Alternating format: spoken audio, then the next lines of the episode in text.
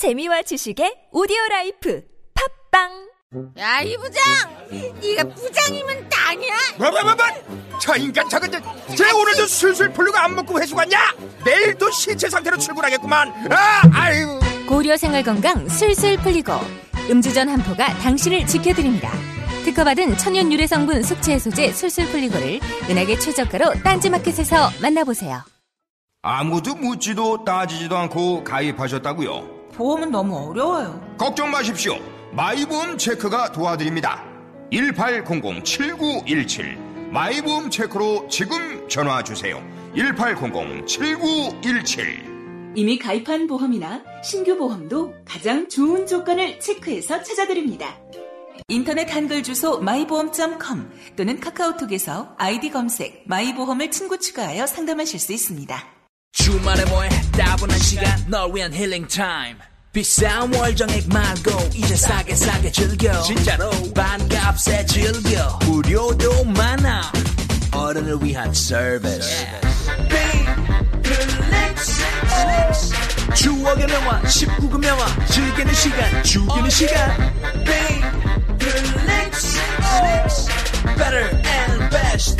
Relax 요요 지금 바로 앱스토어에서 다운로드 다이어트를 위한 꿀팁! 동결건조 채소와 곡물, 단백질, 그리고 효소와 비타민, 미네랄로 만든 다이어트 전용 그린 스무디로 하루 한두 끼만 바꿔 드세요.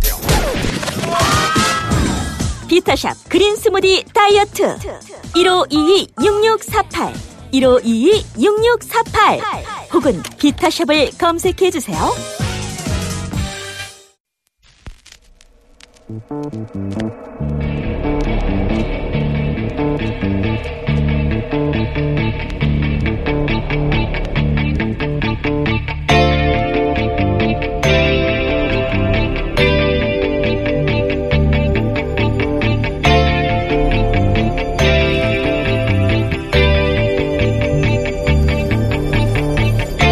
안녕하세요. 김호준입니다.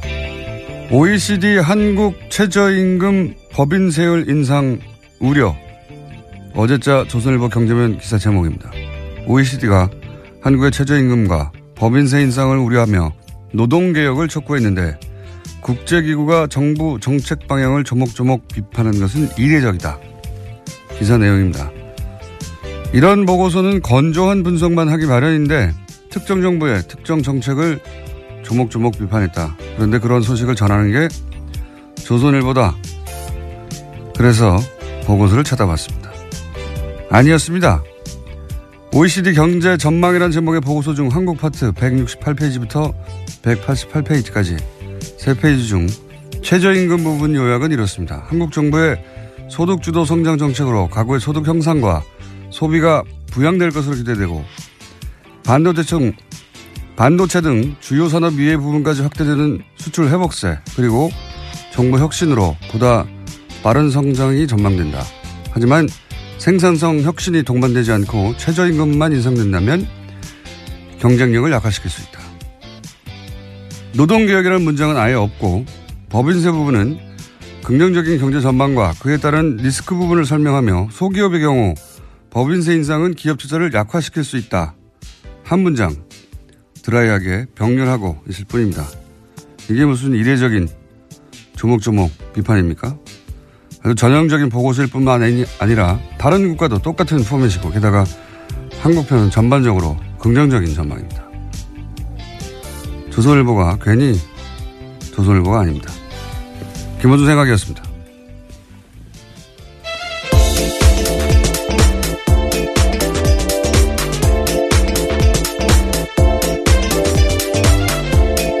시사인의 김은지입니다. 이런 거 안 쳐다볼 거라고 생각하나 봐요. 그래도 굉장히 꼼꼼하게 찾아보셨네요. 저는 다 쳐다봅니다. 궁금해가지고. 어, 그래? 그럴 수도 있고 아닐 수도 있잖아요. 예. 그런데 이제 이례적이다. 뭐 이렇게 해서 특히 해외에 나온 보고서나 해외 기사나 해외 사례 얘기하면 다, 다 찾아봅니다. 저는. 예. 어, 전혀 사실과 다르다. 예. 훌륭하다. 조선일보. 예. 자, 첫 번째 뉴스는 뭡니까? 네, 원세훈 전 국정원장이 특수활동비를 해외로 빼돌린 정황이 포착됐다라는 건데요. 검찰이 수사에 나섰습니다. 검찰은 국정원이 2011년 말에서 2012년 초 특활비 200만 달러를 미국 스탠포드 대학으로 송금한 과정 등에 대해서 자료를 넘겨받아서 검토하고 있다라고 하는데요. 이와 관련해서는 국정원 기조실 관계자들에 대한 진술도 확보했다라고 합니다. 원 전 원장의 지시로 200만 달러를 송금했다라는 건데요. 뿐만 아니라 현지의 주택을 구입할 목적 등으로 특활비를 추가로 빼돌렸다라는 의혹도 검찰이 수사하고 있습니다. 아, 원세훈 전 국정원장 특활비, 특활동비 해외 유출, 그리고 착복 의혹에 대해서는 사실 주준희 기자하고 제가 오래전부터 의혹이 있다고 제기해왔던 바, 또 JTBC가 특종을 네, 오래전부터 얘기하는데 영화로도 만들었어요, 사실. 영화에 일부 들어있는데. 제가 대략 알고 있는 사연이 이렇습니다. 원세훈 원장이, 어, 말하자면 은퇴, 예, 은퇴를 대비해서 스탠포드 대학에 그 1년인가 연구원으로 있었던 적이 있거든요. 그때 아마 마음에 들었나 봐요. 2006년이었습니다. 예, 그게 마음에 들었나 봐요. 예, 날씨도 좋잖아요, 거기가. 어, 그래서 거기에 돈을 내고 어, 일종의 거점을 만들어서, 예. 어, 연구원 자격으로 이후 본인의 활동 거점으로 계속 삼으려고 했던 그런 구상이 있었나 봐요. 예. 그래서 그쪽으로 돈을 빼돌렸다. 예.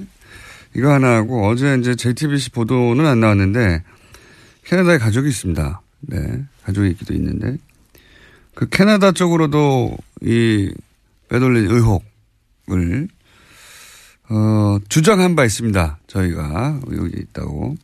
그리고 이렇게 돈을 빼돌리는 과정에 외교 행랑을 이용하기도 했다 하는 제보가 있었기 때문에 그 저수지 게임이라고 저희가 예. 지나간 다음에 자꾸 언급하게 되는데 그 영화에서도 내용이 일부 나옵니다. 원세훈 원장이 그럴 때 수행하는 국제원 직원들은 두고 혼자서 캐나다를 넘어갔다 왔다. 네, 이런 얘기도 저희가 했었고요. 그리고 이제 그 빼돌린 특활비가, 어, 혼자 다 착복한 것이냐, 어, 이명박 전 대통령에도 가지 않았을까 하는 그런 의혹. 네, 또 주진우 기자가 자신의 책에도 그런 네. 내용을 썼던 걸 기억하는데요. 네, 따져봐야 하고요. 게다가 이제 캐나다에 계속 주목하는 이유는 대표적인 자원 외교 의혹 중에 하나인 그 하베스트 인수. 그건 하나로 뭐 2조 이상 손해를 본 가장 대표적인, 어, 자원외교 실패 혹은 자원외교 의혹 사건인데 그 손해를, 어, 본 그 Harvest 회사가 캐나다에 있는 거고요. 예. 그때 그 거래 은행이 또 Royal Bank of Canada라는 곳인데 저 뉴스 공장에서 몇 주째 다루고 있는 농협 210억 투자 사건 그 사기 사건의 거래 은행도 똑같은 Royal Bank of Canada예요. 예. 캐나다 쪽으로 임명박 전 대통령 시절 그런 돈이 사라지는 의혹이 많았고 어, 의혹 사건이 많았고 은행도 같은 은행이고 원세훈 국장도 캐나다로 그 특활비를 빼돌린 의혹이 있다라고 저희가 주장해 왔습니다. 네. 지금은 이제 그 미국으로 건너 왜냐하면 계좌가 나왔으니까요. 미국으로 건너간 특활비에 대한 의혹이 이제 제기돼서 아마 수사가 진행되고 있는 것 같은데. 네, 어제 압수수색했는데요. 강남 사무실과 원세훈 전 원장이 수감 중인 서울구치소 수용실에서 압수수색 진행됐습니다. 그래서 회계 장부와 자료 그리고 개인 메모 등이 확보됐다라고 합니다. 어, 박근혜 전 대통령 국정원 특활비는 뭐 미용 시술이다 또는 뭐 개인 주택 구입이다 이런 전형 의혹이 있고 수사 중인 상황이고 이명박 전 대통령 국정원 특활비로 추정되는 이 돈은 어, 해외로 빼돌려진 의혹 인데 이제 미국 얘기 나왔는데 앞으로 캐나다도 나올 수 있다. 그리고 그렇다면 규모는 이명박 전 대통령 쪽이 훨씬 더, 어, 클 수 있다. 네. 여기까지 해두죠. 예. 완전히 다른 이야기죠. 지금까지 나왔던 것과는. 예. 특활비를 어떻게 어떻게 썼다가 아니라 해외로 빼돌렸다는 거 아닙니까? 아예. 네, 입금 자체는 사실이어서요. 이제 이것을 왜 했는지에 대해서 더 수사가 필요해 보입니다. 네. 국정원이 스탠포드 대학 특정 어 연구소로요? 네, 연구소에다가 돈을 20억이나 쏠 이유가 뭐가 있습니까? 예. 국정원이 어 그런 이제 물증 하나가 나온 것이고 이게 이게 다가 아닐 것이다. 다가 아닌 것으로 저도 알고 있고 수사가 진행되면 더 나오겠죠. 예. 전혀 새로운 이야기입니다. 이제 예. 저랑 주정 기자가 주장만 하는 것이 예. 그때는 사실 그럴 리가 없다고 아무도 귀 기울여 주지 않았어요. 자, 그런 게 또 하나 나왔고요. 자, 다음 뉴스는 뭡니까? 네, 국세청이 지난해 12월부터 올해 2월까지 다스에 대한 세무조사를 벌였다라는 오늘 아침 조선일보 보도입니다. 다스는 아시다시피 이명박 전 대통령의 실소유주 논란이 불거지고 있는 회사인데요. 이 세무조사는 지난해 12월 9일 박근혜 전 대통령의 탄핵소추안이 국회에서 가결되고 헌법재판소에 접수된 직후에 시작됐다라고 합니다. 당시 조사는 2012년에 이어서 4년 만에 이어졌다라고 하는데요. 다스의 법인세 납부가 줄어들어서 이를 들여다봤다라는 것이 국세청 이야기입니다. 하지만 별다른 조치 없이 조사는 끝냈다라고 하는데요. 3개월 정도 회계 자료를 들여다봤기 때문에 국세청에 관련된 자료가 아주 많다라는 겁니다. 어, 굉장히 이상한 어, 조사예요. 그죠? 굉장히. 그러니까 그 직후에 예, 국회에서 가결된 직후라고 12월 9일 직후죠. 예. 직후에 국세청이 갑자기 다스에 대한 그것도 본사에 대한 세무조사를 실시했는데 왜 그랬을까요? 왜 하필 이 시점이었을까? 뭐 여러 가지 시나리오가 가능할 것 같아요. 그러니까 어 갑자기 세월호가 인양됐잖아요. 그것처럼 했었어야 하는 일들을 하지 않았던 정부 부처들이 아 이렇게 되면 정권이 연장되지 않을 수 있겠다. 보수 정권으로. 싶어서 갑자기 미뤄왔던 일들을 했, 했던 것인지. 아니면은 여전히 어 당시 어 정권이 넘어간 상태는 아니기 때문에 어 정권이 넘어가기 전에 미리 세무조사를 받아두고 세무조사를 이미 받았는데 또 빠른 시간 내에 세무조사를 하면 정치적 세무조사라고 주장하려고 그런 건지 어떤 이유인지는 모르겠지만 굉장히 이례적이고 예, 특별한 상황에서 세무조사했던 것 같습니다. 이게 왜 하필 이때 세무조사를 했는지 그리고 아무 조치 없이 끝났거든요. 게다가 그렇게 하고 나서도 예. 다스 쪽에서 소명을 했다고 하는데요. 미국 공장 사정이 어려워지면서 법인세가 줄었다라는 이야기를 받아들였다라는 거죠. 이 미국 공장 엘, 엘리바마 쪽에서 이제 비자금이 움직이는 의혹도 어, 주준 기자가 얘기한 적이 있는데 전반적으로 매우 좀 이상한 시점에 예, 이상한 타이밍에 세무조사였고 이 세무조사가 왜 이루어졌는지 후속 기사도 나올 법합니다. 네, 매우 이상한 세무조사다. 여기까지는 해두고요. 다음은요. 네, 안봉근 전 비서관이 최근 검찰 조사에서 박근혜 전 대통령과 이재용 삼성전자 부회장이 2014년 9월 무렵에 청와대 안가에서 독대했다라고 진술했다는 보도가 나왔는데요. 박근혜 전 대통령과 이재용 부회장의 독대는 지금까지 세 차례로 알려졌습니다. 그런데 그게 아니라 네 차례라는 건데요. 어제 열린 이재용 부회장의 항소심 재판에서 특검팀이 밝힌 바입니다. 그러면서 특검팀에서는 안전 비서관을 증인으로 신청했습니다. 아, 이건 아마 그래서 숨겼겠죠. 뭐 왜 숨겼다고 저는 생각하냐면 나머지 했다고 하는 장소들은 어 개소식 센터의 개소식 창조 경제인가요? 예. 창조경제 혁신센터 예, 개소식에서 한번 만났습니다. 어, 그리고 여기는 공식적인 자리란 말이죠. 그 나머지는 청와대. 어, 뭐 이렇게 이래서 이것만 가지고 공식적인 면담이었다라고 주장하려고 했던 게 아닐까. 이번에는 별도 독대를 안가해서 했다는 건데 그래서 숨겼던 걸까? 이유는 잘 모르겠어요. 어쨌든 만났던 걸 숨겨오다가 예.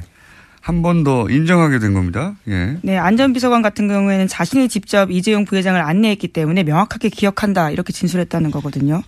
관련해서는 다음 달 18일에 재판 증인으로 나온다고 합니다. 그때 이제 이재용 부회장이 어, 그때 안 했다고 그랬거든요. 뭐 굳이 세 번 만났는데 네 번째 만나는 걸 안 했다고 말할 필요가 없는데 이때는 안가에서 독대했기 때문이 아닐까? 뭐 이런 생각을 하긴 합니다만 모르겠습니다. 도대체 이때는 네. 무슨 생각하라고 어, 그 바로 직전에 만남은 아마 전후에 그때 만났다고 하면 설명이 안 되는 시나리오가 있었겠죠. 네, 그게 뭔지는 모르겠어요. 예. 뭔지는 모르겠는데 특검은 이때 만났다고 주장했었죠. 법원은 네, 계속해서 주장했습니다. 네, 법원에서는 인정 안 했는데 이번에는 이제 특검에 특검이 파악했던 대로 그 전에도 네. 만났다는 게 이제 추가 증거가 나왔기 때문에요. 이런 진술들이 좀 힘을 얻고 있는 겁니다. 대, 부분의 뉴스를 제가 비슷하게 추정할 수 있는데 잘 모르겠네요. 이거는 게다가 어 국세청이 왜 하필 12월 9일 예. 예 직후에요. 네. 네. 12월 9일이면 그 탄핵안이 탄핵안이 가결된, 가결된 날입니다. 날인데 예. 가결된 당일날 구속청이 갑자기 세무조사 했다는 것도 예, 당일까지는 아니고 그 직후라고 나는데 예, 아무튼 그 시점입니다. 되게 이상하네요. 혹시 미리 구속청이 한번 훑어보고 이런 이런 걸 조심하라고 이런 이런 걸 대비하라고 하려고 그런 건가요? 뭔지 모르겠습니다. 특이한 시점입니다. 굉장히 어, 후속 취재가 있어야 될 것 같은 사안이고요. 다음 뉴스는요? 네, 국정원의 댓글 공작 혐의 등으로 구속된 이종명 전 3차장도 법원에 구속적부 심사를 청구했습니다. 이 전 차장에 대한 구속적부심이 오늘 열리는데요. 신광열 부장판사가 맡고 있는 서울중앙지법 형사합의 51부가 심리를 진행합니다. 이곳은 김관진 전 장관과 임관빈 전 실장이 구속적부심을 담당했던 곳입니다. 야. 예. 국방부 전 장관과 국방부 전 실장, 사이버 사령부 댓글 공작, 총 책임자 두 분은 석방이 됐고, 이제는 이제 국정원의 댓글 공작, 어, 책임자들이 구속 적부심을 똑같은 곳에 신청했어요. 청구했어요. 어, 이 3차장은 핵심 그 혐의가, 어, 외부에 네, 일종의 양지회라고 말씀드린 적이 있는데요. 예, 오비들, 네. 국정원 오비들을 활용한 국정원 댓글 작업에 수십억을 지급했다. 거기 책임자거든요. 예. 네, 그래서 지난달 18일에 영장이 나왔는데요. 영장 발부 사유는 이렇습니다. 범죄 혐의가 소명되고 증거인멸의 염려가 있어서 구속의 사유와 필요성이 인정된다라는 거였습니다. 어, 신광열 부산판사가 과연 이 정도 상황에서 국정원 차장까지 국정원 3차장이면 원세훈 바로 아래란 말이죠. 그렇죠. 예. 네. 원세훈 원장은 이미 구속돼 있, 이렇게 수감돼 있으니까요. 3년이 네, 거긴 확정돼. 이미 형이 확정됐습니다. 형이 확정됐으니까요. 그러면 이 지금 3차장이 어, 국정원장을 제외하고는 댓글 공작의 책임 최고 책임자급인데 어, 지금 국, 국방부 전 장관을 석방하자 상관이 석방됐는데 그 지시를 따랐을 뿐인 부하는 석방하지 않을 수 없어서 말하자면 석방됐다고 치면 여기서 마찬가지가 될 것 같기도 한데 어떻게 될까요? 신강렬 부장 판사가 어 사이버 사령부는 최고 책임자들을 석방했고 이제 국정원 쪽도 남아 있는 특히 오비들 예. 어, 국정을 은퇴한 사람들 중심으로 꾸렸던 외곽팀에 지급한 돈 혹은 지시한 혐의 이거 가지고 구속된 사람 분인데 어떻게 될까요? 네, 이르면 오늘 안, 네, 느리면 내일 결정이 됩니다. 예, 내일 또 이정열 부장판사하고 다시 한번 연결할 가능성이 있을 수 있겠네요. 예. 만약에 석방이 된다면 제가 할 말이 많습니다. 네, 석방이 안 되기 때문에. 네. 근, 어, 대기 중입니다. 네. 참. 다음 뉴스는요. 네, 이명박 정부 시절 유익 당시 청와대 비서실장이 국정원 직원들을 소집해서 헌법 교육을 했다라는 주장이 나왔습니다. 뉴스공장에도 출연한, 바, 출연한 바가 있는 김상욱 전 국정원 직원의 폭로인데요. 자신이 20년 가까이 국정원에서 일했는데 2008년에 이명박 정부가 들어서고 갑자기 유 전 실장이 직원들을 소집해서 헌법 교육을 했다라는 건데요. 굉장히 고압적인 자세로 너희가 이 정부를 거스리면 가만두지 않겠다라는 결연한 자세로 강연을 했다라는 겁니다. 대통령 비서실장이 국정원 가가지고 왜 정신교육을 합니까? 예. 제가, 제가 알기로는 처음 있는 일이고 그 이후로도 없었던 것 같은데, 예. 그 자체가 코미디죠. 예. 자기가 대통령 비서실장은 사실 대통령을 대리해서 온 것과 마찬가지거든요. 예. 네, 뭐 불렀다라고는 하는데요. 뭐 어쨌거나 만난 건 사실입니다. 국정원에서 대통령 비서실장이 와서 강연하라고 누가 그럽니까? 예. 간다고 그래서. 대통령이 가서 정신교육을 한 것과 마찬가지예요. 그런 뜻을 전한 것과. 굉장히 코미디 같은 일이 있었네요. 그런 일이 있었다고 합니다. 자, 어, 오늘은 리얼미터, 어, 미니가 있기 때문에 제목만 체크하고 넘어가죠. 네, 국정원이 모든 수사권에서 손을 떼는 내용의 자체 개혁 법안을 국회에 보고했는데요. 이름도 바꾼다고 합니다. 대외 안보 정보원으로 지난 18년 동안 써왔던 국가정보원 이름을 내린다라고 합니다. 대외 안보 정보원이면 대안원이 되는 겁니까? 이제 네, 굉장히 낯서네요. 대보원이 되나요? 예. 대정원이 되나요? 뭐라고 약칭이 될지 모르겠는데. 뭐 그렇다고 하고요. 그리고요. 네, 이건희 삼성전자 회장의 차명 계좌에 대해서 국세청의 과세가 임박했다라는 SBS 보도가 있는데요. 이자 배당 소득의 90% 세율을 적용한다는 데에는 여권과 과세 당국의 의견이 일치했지만 과세 규모를 좌우할 시점을 두고 이견이 벌어지고 있다고 합니다. 국세청이 왜 재벌편을 들어요? 국세청 얘기는 2007년 11월 이후에 대해서만 과세한다는 거잖아요. 이러면 얼마 안 돼요. 90%가 중요한 게 아니라. 여기서 이제 여당은 무슨 소리냐. 2008년에 불법 범죄 행위가 확인됐으니까 그 이전 5년. 이렇게 되면 이제 몇천억이 되는 거거든요. 네, 과세 범위가 확 늘어납니다. 예. 국세청은 세금을 줄이자고 하는 것과 마찬가지입니다. 예, 참.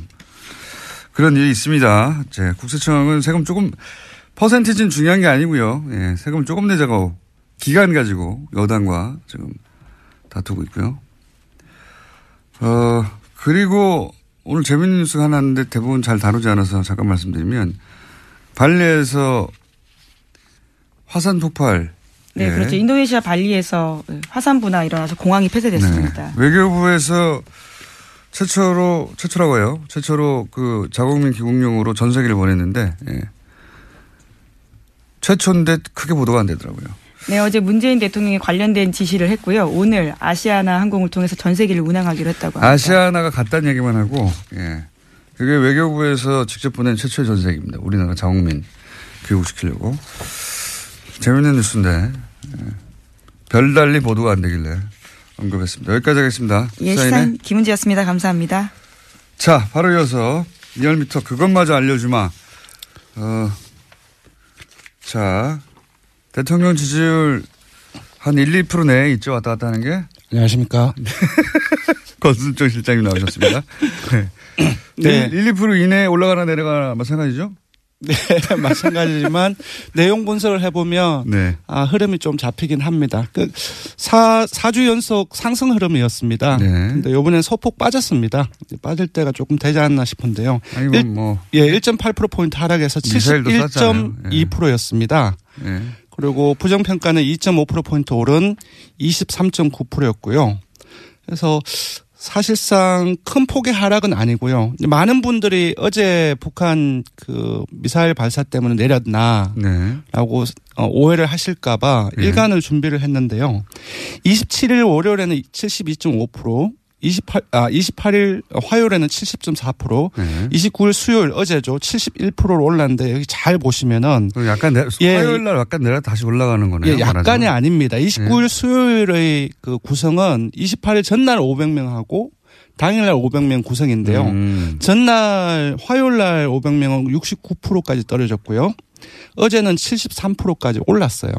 그래서 미사일 이제 조금 더 며칠 더 봐야 되겠지만 어제는 73%로 올랐고 500명 화요일 분이. 날 예, 화요일 날은 70%대로 70% 초반. 69% 저, 예, 69.4%로 내렸습니다. 음. 그래서 이제 월 통합을 하면은 무슨 일이 29일 있었죠? 일간 집기가 71%인데 예.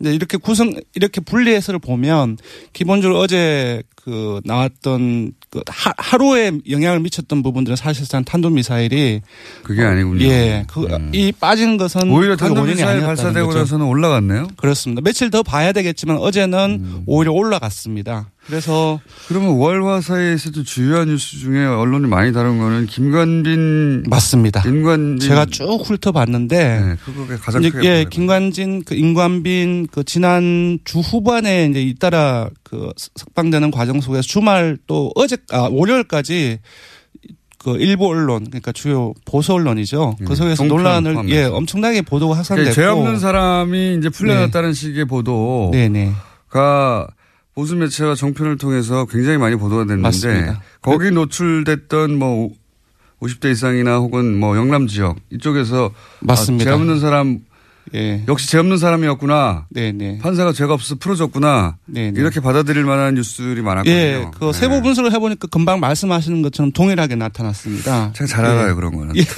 50대 이상 그리고 그 중에서도 60대 이상에서 무려 6.7% 정도가 빠졌고요. 음, 음. 예, 보수청에서도 많이 빠졌고, 예, 주로 그렇게 보수. 매체가 사실상 종편까지 해서 총동원된 거 치고는 그렇게 많이는 안 빠졌네요. 예, 그래서 이 논란 자체가 그 기본적으로 보수청에는 많은 영향을 미치지만 오히려 어, 진보층을 중심으로 해서 문 대통령 지, 핵심 지지층에서는 오히려 상승 효과를 가지고 있는 것 같아요. 그러니까 핵심 지지층을 보면은 19대 대선에서 문 대통령을 찍, 아, 문 후보를 찍었던 사람은 오, 무려 94.6%가 어제 일간 기준 나왔습니다. 상당히 높은 수- 수치입니다. 거의 최고 수준입니다. 그 기- 그쪽에서는 김관진, 인관빈 석방에 대해서 야 이거 큰일 났다라고 생각해서 그렇습니다. 결집하는 것이고. 네네. 예.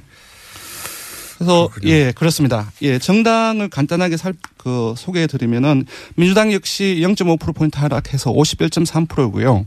어 떨어진 그 지역이라든지 연령은 거의 대통령과 거의 비슷합니다. 자영 60대 예. 이상 보수층 영남 뭐 맞습니다. 자유한국당은 2.2% 포인트 상승해서 18.6%이고요. 아마 일종의 이제 금방 말씀드렸던 그 논란, 그 보도의 확산, 그 영향을 반사의 이게 아닌가 싶고요.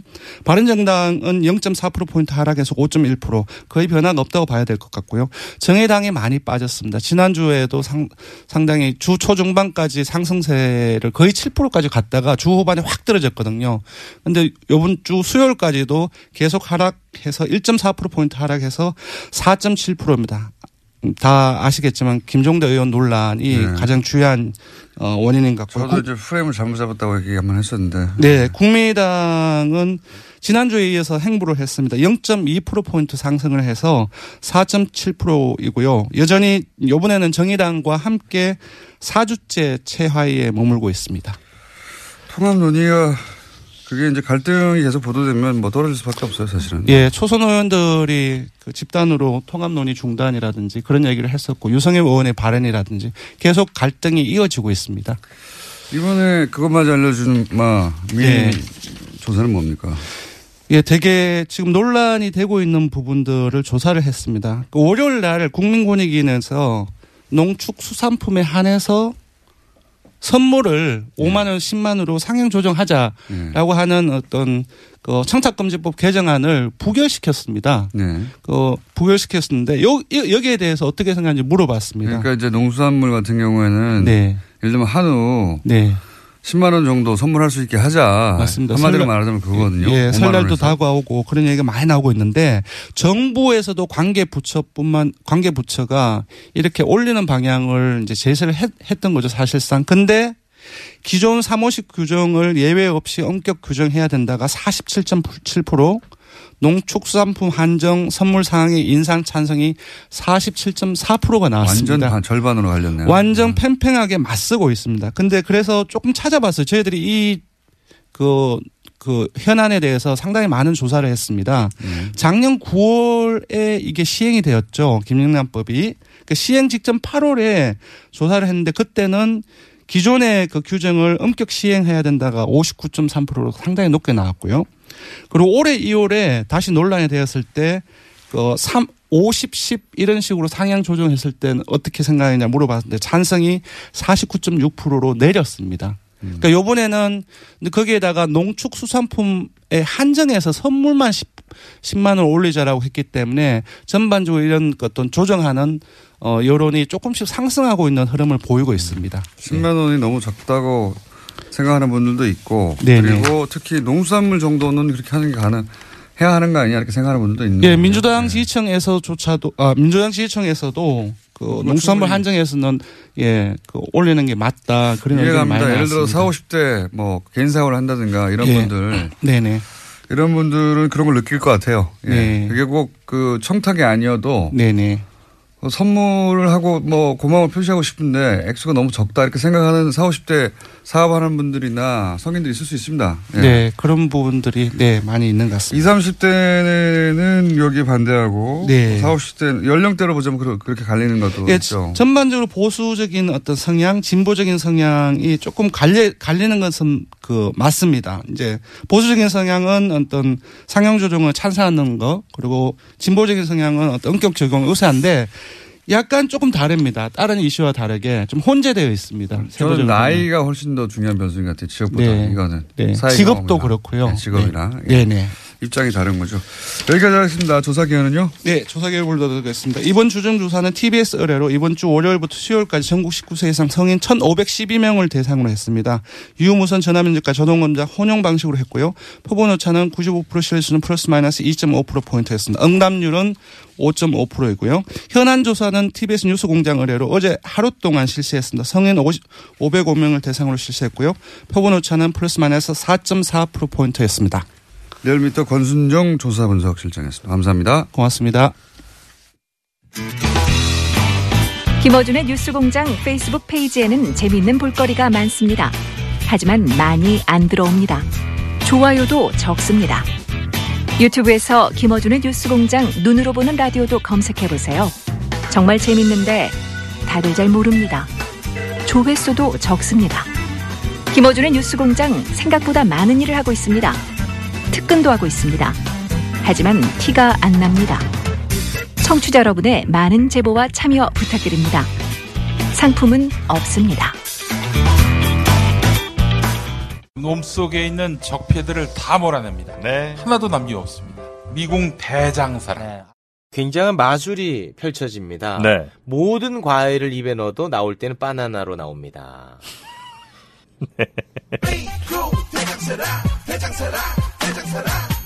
장실 장실 good morning 화장실. 바나 바나 good morning 바나나. 지금 바로 미궁 대장사랑 검색해 보세요. 골반 잡자 바로 잡자 바디로직. 허리 통증 바로 잡자 바디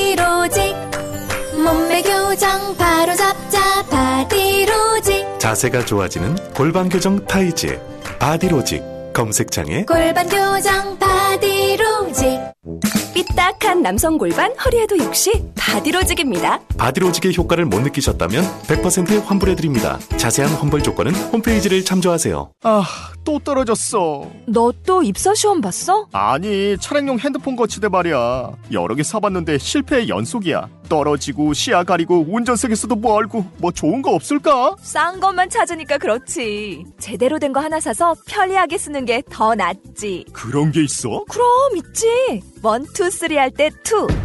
힘 세다 할 때 힘. 투, 힘. 투 힘? 두 배로 힘이 세다는 건가? 네이버 검색창에 투 힘을 검색해 보세요.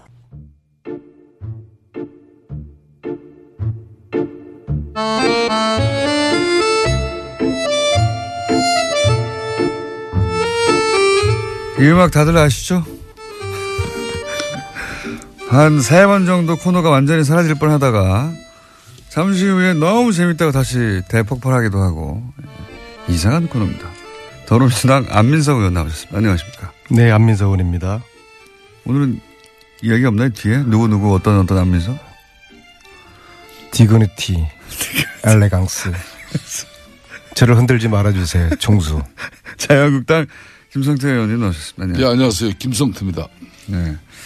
다른 이야기 전에 이제, 어, 공적인 사안이자 또 저희 게스트가 직접 연결된 사안이자 이 얘기부터 하지 않을 수가 없습니다. 다른 이야기 많지만. 자유한국당의 원내대표 경선이 지금 한창입니다. 모르시는 분들은 모실, 모르실 텐데.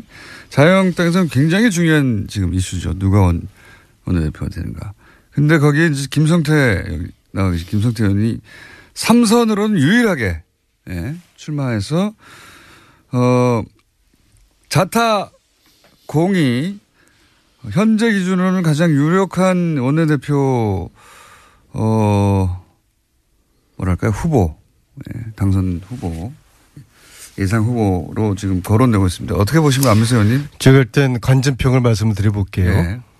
뭐 먼저 이제 남의 집안일에 대해 가지고는 별, 별로 제가 관심은 없는데 관심이 항상 많지 않으십니까? 역시 국민들 역시도 네. 지금 이 자한당 원내대표 선거에 대해서 관심이 별로 없어요. 어, 왜냐하면은 어, 국민들이 지금 하라는 것은 어, 과감하게 과거에 대한 청산, 적폐 청산하려는 것인데 이제 자한당이 계속 발목을 잡는 이런 짓을 하고요.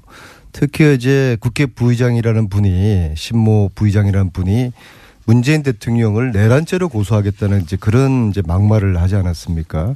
사실은 제가 볼 때는 과거에 성군 같은 우리 조선의 그 군주들 세종이나 정조 같은 그런 정도 수준의 민심의 지지를 얻고 있는 대통령이 문재인 대통령이고요. 지금 20, 200일 되었는데 지금까지 70%대의 지지율을 유지하고 있다는 것은 이 민심을 반영하는 것이고 이 민심이 문재인 대통령을 지지하는 것은 예, 적폐 청산에 대한 지지 그리고 과감한 에, 독하게 청산해달라는 그거거든요.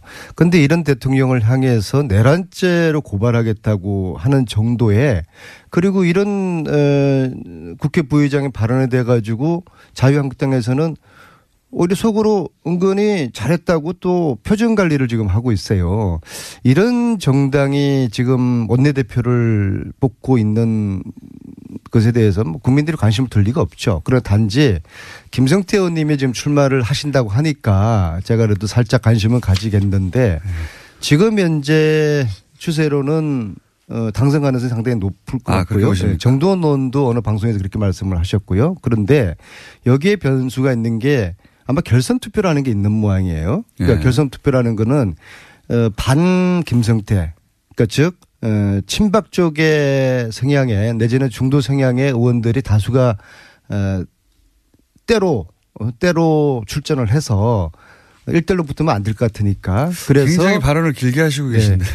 2등 하는 사람에게 결선 투표 때 몰아주겠다. 그러니까 그거거든요. 저- 그게 변수입니다. 깔, 어, 간단하게 요약하면은 1차는 김성태 의원이 1위를 할 가능성이 근데 가반수를 높고 못 얻죠. 근데 가반이 안 돼서 2차에서 나머지 분들이 이제 단일화를 할 때 네, 2등을 예. 원내대표 시키는 그때 그 어떻게 결론 날지는 것 같은데 예. 어떠, 어떻습니까, 김성태 의원님? 본인 선거라서 그 뭐 본인 그래도 위주로 말씀하시겠죠. 제1야당의 원내대표 선거는 향후 여야 관계에 있어서 가장 중요한 그런 잣대가 될 것인데 그 중요한 제1야당의 원내대표 선거를 뭐 별로 관심도 없다 그러고 또 국민들도 뭐 하등에 신경 안 쓴다 그러고 그렇게 악의적으로 폄하하는 부분은 그 좀 적절치 않은 것 같아요. 원내대표가 돼서 응징해 그 주십시오. 좋은 원내대표가 뽑혀서 여야 관계 잘 가져가고 또 어, 정부와 또 협치가 이루어지는 그런 어, 여의도 정치가 복원되기를 바란다. 이렇게 희망을 이야기하셔야지. 이건 말해. 이건 뭐 하든 말든. 그게 뭐 하여튼 뭐 원래 그렇게 사신 분이니까 제가 그렇게 이해를 하시고. 아까 심재철 의원 말씀하셨는데 국회 심재철 부의장께서 어 민주당과 청와대가 지난 6개월 동안에 헌법 가치를 무시하면서 국가 정체성을 위태롭게 했다는 그런 지지로 어 이 내란죄와 국가 기밀 누설죄로 이제 형사를 고발해야 된다는 거예요. 그거 저는 하- 뭐 그런 하시지, 측면에서 그러면. 이 내란죄까지 언급한 것은 좀 지나친 감이 없지 않아 있다고 저는 분명히 봅니다. 하지만 문재인 정권이 거의 모든 부처마다 법적 근거도 없는 위원회를 만들어서 적폐청산이라는 그런 미명하에 이 보수 정권 뭐 쉽게 말하면 뒷구멍 캐기에 매달리고 있는 이런 비정상적인 응? 상황을 심재철 부의장이 그렇게 지적한 거예요. 뒷구멍이 있긴 있었나 봅니다. 아니 뭐. 그러니까 이게 문재인 정권이 문재인 대통령이 원래 그런 대통령이 아닌데 맨날 과거 지사 그냥 지난 일 덜, 덜쳐보고 또뭐또 그걸로 가지고 이 응? 적폐청산 TF가 검찰에 수사 의뢰하고 그럼 검찰은 수사하고 그렇게 지금 가는 정국이거든요. 이거는 좀 바람직하지 않고 에, 또 제가 드리고 싶은 말씀은 원내대표 말씀하셨으니까 네. 뭐저 개인의 문제이기 때문에 짧게만 하겠습니다. 네. 뭐 최선을 다할 뿐이고 저는 어, 어, 지금 이 보수는 어, 절대 절명의 저는 위기라고 봅니다. 그래서 홍준표 대표가 그 왜- 위기를 극복하는 어, 처절한 심정으로 저의 진정성을 가지고 지금까지의 방식이 아닌 어, 새로운 보수 정당으로서의 진 면모를 위해서 바뀌자. 그래서 도와달라 그러고 하고 있습니다. 홍준표 대표가 왜 김, 김성태 의원님을 이렇게 뺏어가죠? 어, 뭐, 백업이라기보다는, 네. 이제 영국의 보수당의 이런 절, 절대적인 위기 상황에서 어떤 기회를 만들어갔는가 거기에 아마 홍 대표가 상당히 많은 어, 김성태 의원님하고 영국하고는 상관이 그, 없었습니까? 저 연구를 하신 것 같아요. 예.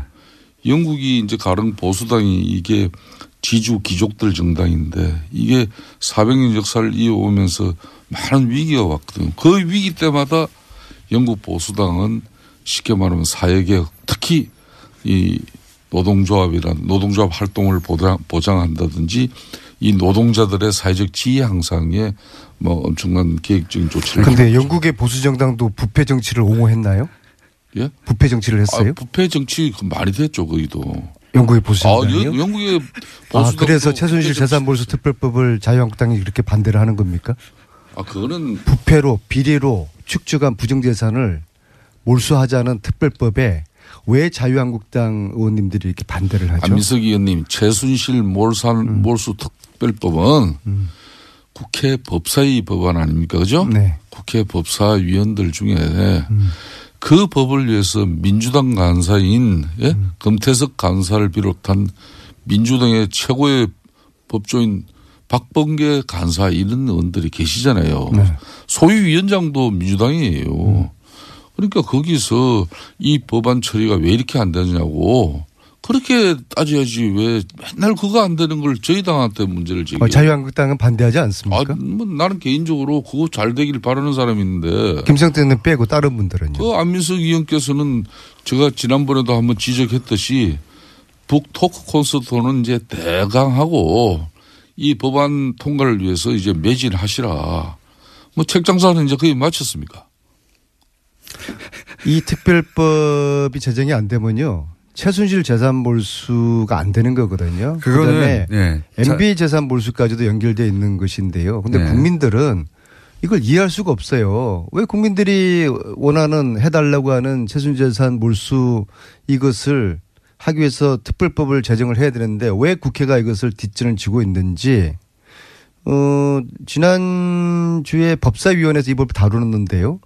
자유한국당 간사라는 분이 이 법은 쓰레기 법이다 이거. 이건 논할 가치가 없는 것이다. 이야기 꺼내지도 말라. 그렇게 해서 논의조차가 안 됐다는 거 아닙니까? 그러면은 그게 자유한국당의 입장을 대변한다고 봐야 되는 거 아니겠어요? 이런 겁니다. 그 왜 법조, 이걸 반대하는 법조인들 거죠? 위주로 최순실 재산 몰수하자는 거에 왜 반대를 하죠? 법사위에서는 이 법의 성안 성립 또 이 법안이 가결될 수 있는 요건을 갖췄냐 이렇게 했을 때 민주당의 법조인들도 거기에 서명 법안 발의에 동참하지 않은 부분이 있지 않습니까? 그렇기 때문에 저희들은 105명 동의했고요. 아니요. 그러니까 105명 그렇게 110 16명이 동의가 안 된 사람이 우리 민주당 정당이기 때문에 100%가 다 안 해요. 그거 그거 아니 16명이 주로 법조인들입니다. 자한당에서는 아무도 안 하셨잖아요. 그러니까 다른 정당도 안민석 그렇고요. 의원이 열과 성과 의지를 다해서 최순실이 사익을 편취한 그런 불법한 재산 축적이 있다면 그거 몰수하자는데 요 일진에 하는데 하태경 의원 같은 분이 여기 나와서 이렇게 말씀하시더라고요. 최순실 재산 몰수는 찬성하는데 이 법이 위헌 소지가 있어서 동의할 수 없다고 의원님, 하는데요. 요 사안은 여기까지만 하죠. 이거는 저희가 매주 20분씩 했어요. 한 5개월 됐습니다. 똑같은 얘기를 반복한 지가. 요 사안 앞으로도 계속 할 텐데 오늘은 여기까지만 하고요. 제가 예. 한 말씀을 드리겠습니다. 저 지난번 지난주에 이제 사법부 이제 이 김관진 예, 예, 이런 임관빈 영장 심사 결과 석방. 예, 이런 논란 가지고죠. 이 적폐놀이 3인방이 계시잖아요. 그죠? 적폐놀이 3인방은 안민석 의원님이 또 그 맨 앞에더만 안민석 어, 저에게 그런 훈장을 달아줬습니까? 그렇지. 송영길, 박범계 의원. 이렇게 이 세 분이 적폐놀이 3인방이에요. 그러니까 이 특히 우리 안민석 의원이 참 대단해요. 적폐 적폐 청산 홍위병 이고요. 그 홍위병 역할을 제가 더 열심히 하라는 훈장으로 제가 여기겠습니다. 적폐 놀이 3인방이에요. 그 홍위병들은 그런 말은 잘 안 하는데 적폐 판사들을 향해서 국민과 떼창으로 욕하고 싶다. 페이스북에 이렇게 글을 올렸어요. 이게 안민석 의원님 제가 누누이 이야기하시지만은 그것도 수도권 내리 사선의 집권당 중진 의원으로서는 이제 이런 용어 선택은 적절하지 않아요. 이거는 적절했습니다. 야당일 때는 국민들이 웬만큼 또 지지자들도 이해가 되는데 이런 거는 저희들한테 넘겨주세요. 그냥 저희들이 아니 불의를 보고 이 법원이 성역 불, 불가 저, 저 법원이 성역 불가침 명령도 아니고요. 이 법원의 불의를 보고서 어떻게 이걸 참습니까? 김간진 석방이요 두 가지 굉장히 심각한 메시지를 준, 주는 겁니다. 첫째는 MB 구속이 거의 특미까지 왔는데 이게 지금 차질을 빚고 있고요. 두 번째는 김간진을 통해 가지고 최순실의 무기 거래 의혹 이것이 계속 제기돼 왔는데 여기에 대해서 수사를 지금 못하게 되었고요. 어 그리고 제가 3월 16일 날 뉴스공장 이 자리에서 뉴스공장 때문에 어 이런저런 뭐 제가 고초도 많이 겪고 그랬지만은 제가 삼성한테 완전 찍혔지 않습니까? 삼성 이재용의 재판을 에, 주심 주심 판사가 최순실 후견인의 에, 사위다. 그 이야기를 제가 했잖아요. 그다음에 그날 오후에 법원에서 어 사이가 맞긴 맞는데 정수장학회 이사를 하지 않았다. 저는 정수장학회 이사 한지도 몰랐는데 그렇게 어, 생뚱맞은 논평을 법원에서 내고 다음 날 그 판사가 교체되지 않습니까? 이런 법원에 대해 가지고 의심하지 않을 수가 없죠. 물론 다 그런 거 아니죠. 대다수의 양심적인 판사들이 계신가 하면은 이런 기회주의적이고 정치 성향의 그런 판사들을 향해서 적폐 판사라고 제가 지칭을 했습니다. 안민석이 그런데 말이죠. 예, 저는 이름을 이름은 안 됐는데 저보고 이름을 대서 개인의 신상 까지 건드렸다고 하는데요. 저는 그냥 적폐 판사라는 것에 주목을 했지 이름을 제가 지칭한 적이 없는데 자, 제가 한 그런 말씀 좀 드리겠습니다. 검색하면 다 나오니까요. 아, 그렇습니까? 안민석 의원님, 민주주의의 근간은 상권이 분립된 거예요. 아니, 법원이 성역 불- 불가침 영역은 아니지 않습니까? 그런데 권력을 장악한 법원이 잘못하면 세력이- 지적을 해야죠. 어떻게 집권당은 권력을 장악한 사- 이 세력이 이렇게 사법부를 흔들어대면은 민주주의는 위험에 처할 수밖에 없어요. 근데 이제 석방 자체는 안민석 의원께서? 또 보시면은 또 자신이 생각하는 대로 좀 유리한 판단을 이렇게 내리는 또 법원에 대해서는 아주 입이 닳도록 칭송하시고 본인한테 본인이 또 생각하지 않는 그런 부분에 또 이런 판단이 나오면은 그냥 아까 말씀드린 대로 적폐 판사로 적폐 판사로 규정하고 국민하고 떼창으로 욕한다 그러고 아니 그럼 이재용 이재용 판사를 판사를 저 최순실 그러니까- 후견인의 사유로 정한 게 그게 아, 잘한 그러니까 겁니까? 그런 거는 그건 오래된 이야기고. 그런 거는 좋은데 김간진 석방 잘한 겁니까? 이걸 한번 여쭤보세요. 검찰의 석방 잘한 제가 한 겁니까? 말씀만 드리겠습니다. 검찰의 이 무리한 수사도 문제지만은 명식이 집권 연- 여당이 이런 반법치기를 갖다 우리 사회에 이렇게 행성하려고 하는 그 시도는 한마디로 상권 분리 나아가서는 이게 대한민국의 존립을 이틀게 하는 아, 상권 분립 지켜야 되죠. 언제까지- 지켜야 존중해야 되는데 언제 석방이 이. 법원에 법원에 부당한 한 가지만 여쭤봐 주십시오. 됩니까? 잘 석방 잘 된. 겁니까? 아니 김간진 석방 잘한 거예요? 구속 정부심의 이런 유무심 판단과 별개로 불구속 재판의 필요성에 대한 판단과 결정을 내린다는 걸 잘 알고 있잖아요. 아니 구속시킬 때는 도주 우려 있다고 구속시키고 풀어줄 때는 예? 도주 우려 없다고 그리고 물어봅시다. 풀어주는 이런 법원의 판결이 이게 아까 정당한 거예요? 말씀하신 그 신강렬 판사가 정유라 이대 입학의 특혜 제공 의혹을 받고 있는 김경숙 학장 또 옥시 보고서 조작 의혹이 있는 옥시 아시죠? 옥시 이 보고서 조작 의혹이 있는 서울대 교수에 대한 구속 적부심을 기각했는데 왜 이런 사실은 왜서 애매합니까? 그럼 제가 그분의 마음에 들죠? 제가 그분의 어린 시절 이야기까지 제가 평가해야 됩니까? 저는 단지 김관진 석방에 대해서 지적을 한 것이죠. 저는 그게 신모 판사인지는 모르겠지만요. 그분 이름이 신광렬입니까? 이 어- 저는 이름은 모르겠어요. 이 단지 그분의 판결 행위에 대해서 이건 대단히 잘못됐다. 왜 김관진을 저렇게 풀어주느냐. 김관진을 풀어준다는 거는 MB 이제 구속을 안 시킨다는 그런 아니, 메시지로 이 들리는 거거든요. 민주당 그걸 집- 제가 지적한 민주당 거예요. 집권 체제는 사법부의 이제 판결 판단까지도 이제 어 시시비비를 이제 가리면서 항상 저, 가지고 존중하나 잘못된 판결에 대해 가지고는 비판할 수가 있죠. 악법도 법이라는 말 알고 계시지 않습니까? 예? 법 앞에 만인은 평등한 것이고 그 법이 잘못됐다면은 또 항소를 하고 상급심에서 이 문제를 더 다룰 수 있는 그런 방향으로 가는 민주주의 원칙을 중시해야지 판사가 이런 잘못 민주당 주장대로 잘못된 판단이다. 그렇기 때문에 이는 적법 판사다. 적폐 판사다. 김총수 그럼 그냥 법 앞에 만인이 평등합니까? 왜 MB는 구속이 안 되고 우병은 구속이 안 됩니까? 지금 민주당 정권에서는 법이 법 앞에 만인이 평등하지 않아요. 그렇죠. 죄지은 자는 네. 혹독하게 처벌을 하고 있죠. 우리는 잠깐만요. 의원님. 많은 희생을 각오를 원내대표 되면 나오십니까? 예? 원내대표 때 계속 나오십니까? 아, 지금 뭐 저는 뭐 해보고 하는 이야기지. 그 되지도 않고